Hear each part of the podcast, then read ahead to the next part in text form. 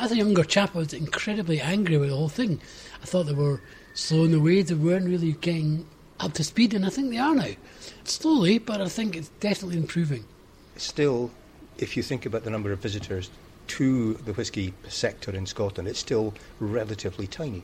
Kelvingrove Art Gallery, which is one building in Glasgow, gets more than every distillery in Scotland put together. That's madness. So, what do they need to do? Collaborate. My tack a long time ago was to be very angry and try to get them to move. Lots of companies won't. What they have to do is all join together and collaborate to see the greater good, not just for the individual organisation or company, but for the whole Scotch whisky industry as a whole. That I can see happening with some of the smaller organisations who see the benefit. But the big ones like Diageo, Yeah, well, that's the thing. You're not going to get that. And I think one of the problems I had with certain organisations where they were owned or a large company had the lion's share of all the action in there. But I think now the craft industry has gone on fire in Scotland and they have a lot more clout than they used to do. The whole landscape's going to change. The whole landscape, as you say, is changing because if you look, for example, at the gin sector, the number of new gin producers in Scotland has just pro- grown exponentially. I mean, I think if you look at the whole drinks industry, there's about a couple of thousand craft beer companies in the UK now.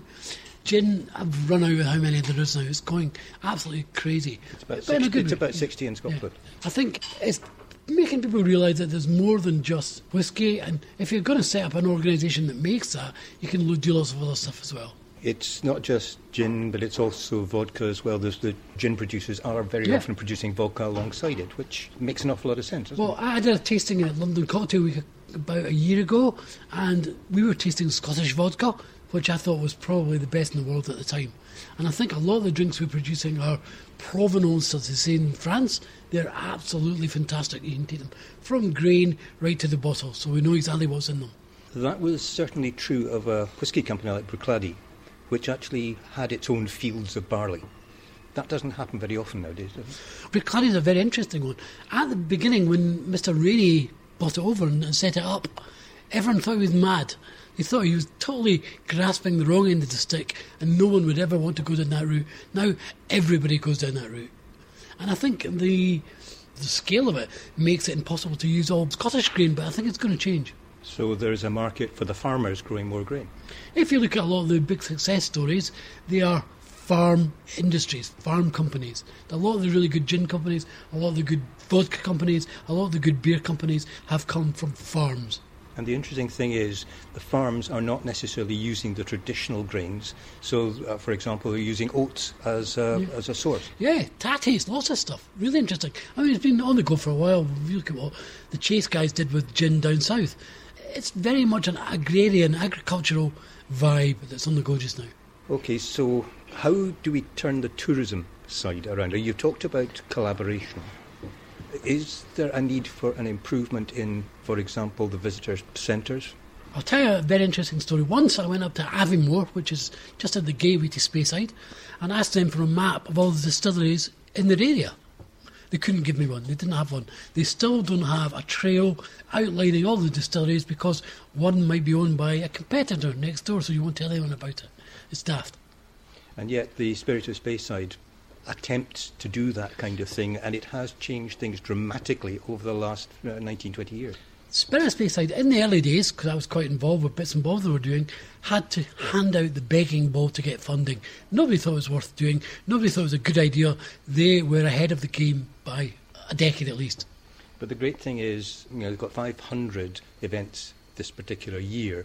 It's a lot more important than drinking whiskey. It's actually the fabric of Scotland you're talking about. It's built cities, it's built towns, it's built the railways, it's built so many things, and it's absolutely fascinating. You can go, I've done, done several events where people don't even drink at them. they don't have to.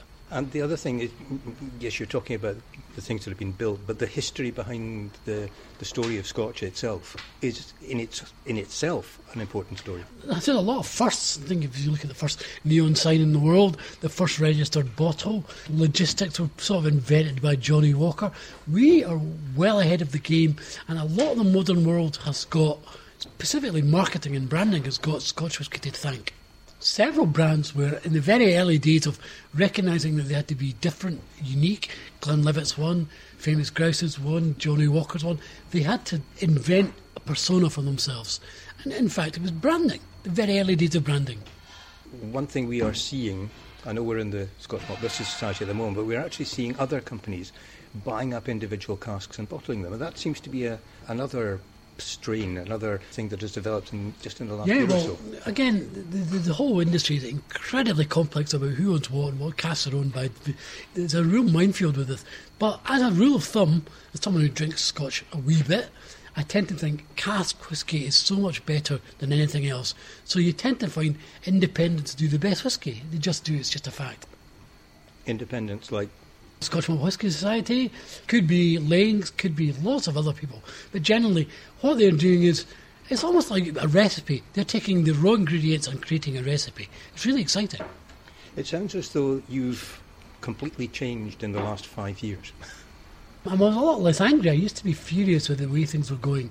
They were too slow, too cumbersome. But now I see a lot of friends of mine actually taking the bull by the horns, grasping the nettle, and making it happen, which is good. So it's a lot, a lot more positive now.